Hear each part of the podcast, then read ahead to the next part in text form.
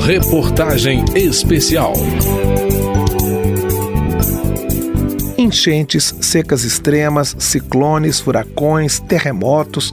É grande a lista de fenômenos naturais que obrigam as pessoas a saírem de suas casas e procurar novo destino.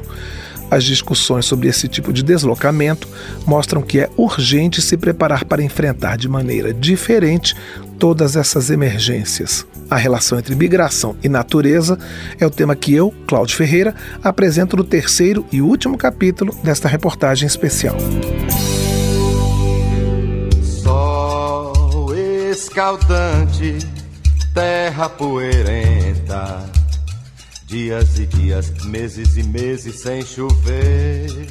Os debates na Comissão Mista Permanente sobre Migrações Internacionais e Refugiados mostram que os governos já reconhecem a ligação entre migração e natureza desde os anos 1980, está sendo utilizada informalmente a expressão refugiados climáticos.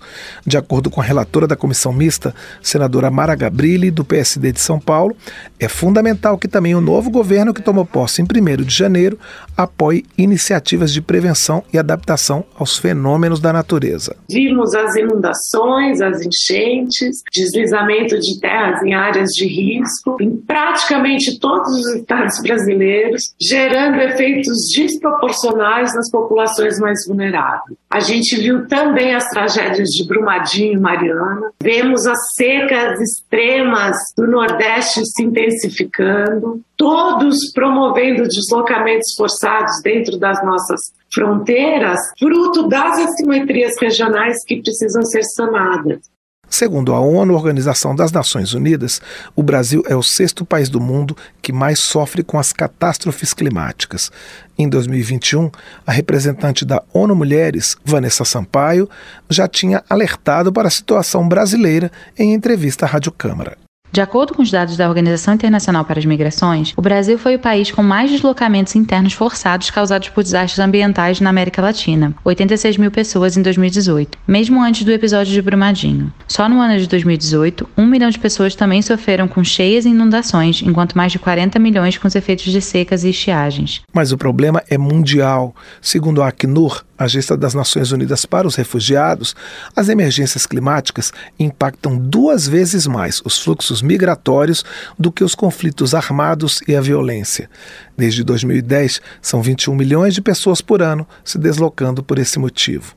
Vanessa Sampaio, da ONU Mulheres, acentuou que nas últimas décadas, problemas como a degradação do solo e a perda da biodiversidade generalizaram crises ambientais e climáticas.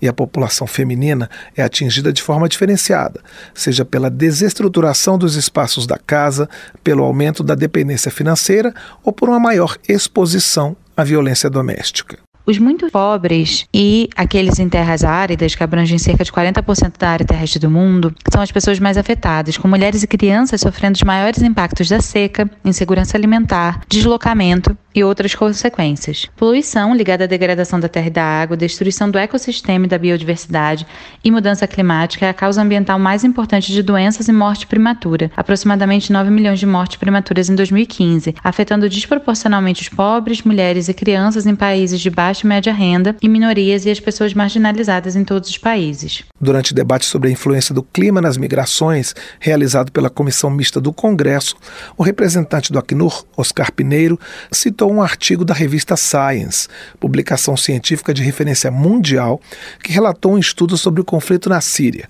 fazendo um link entre mudanças climáticas e o processo de urbanização. Segundo ele, uma situação de moradia em zonas urbanas mais vulneráveis traz risco contínuo para os deslocamentos. A combinação da fragilidade política a conflito com a fragilidade de adaptar-se à mudança climática é o precursor da maior mudança, da maior deslocamento no, no mundo. Então, isso é um pouco a dinâmica. Débora Castiglione, que falou em nome da Organização Internacional para as Migrações, afirmou que os deslocamentos muitas vezes são organizados como solução para os efeitos das mudanças climáticas. Algumas pessoas migram de maneira internacional como reação a eventos súbitos, né, como enchentes, secas, eventos extremos, e que estão se tornando mais frequentes, mais intensos, provocando mais danos e que vão influenciar de forma direta e indireta a decisão de migrar. Então, eventos também que não estão necessariamente relacionados ao clima, como podem ser terremotos, atividade vulcânica, poluição, incêndios, contaminação ambiental e outros, também podem impactar direta ou indiretamente as decisões migratórias. Débora também salientou o efeito em direção contrária. As migrações podem impactar o meio ambiente, os ecossistemas e a disponibilidade de recursos naturais.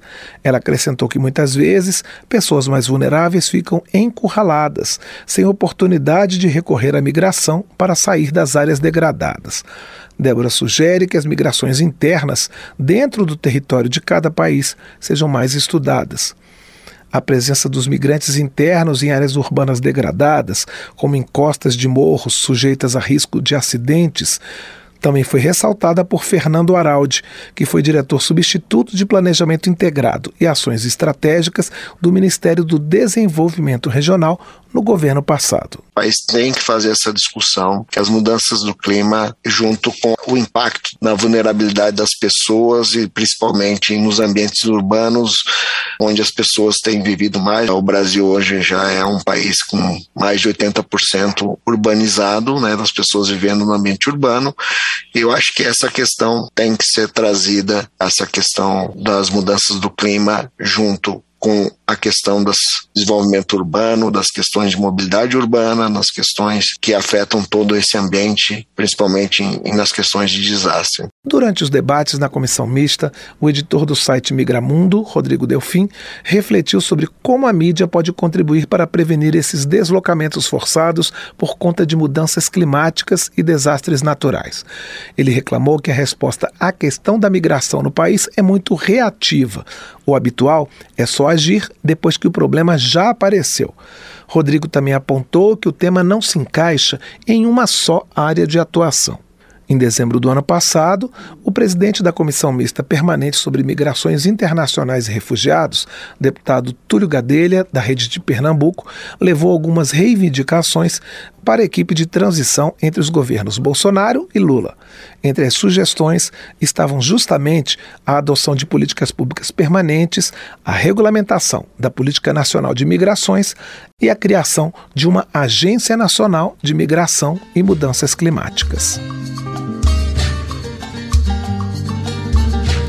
Esta reportagem especial teve texto de Cláudio Ferreira, edição de Vera Morgado, trabalhos técnicos de Newton Gomes. Todo o material está disponível em radio.câmara.leg.br. Reportagem especial.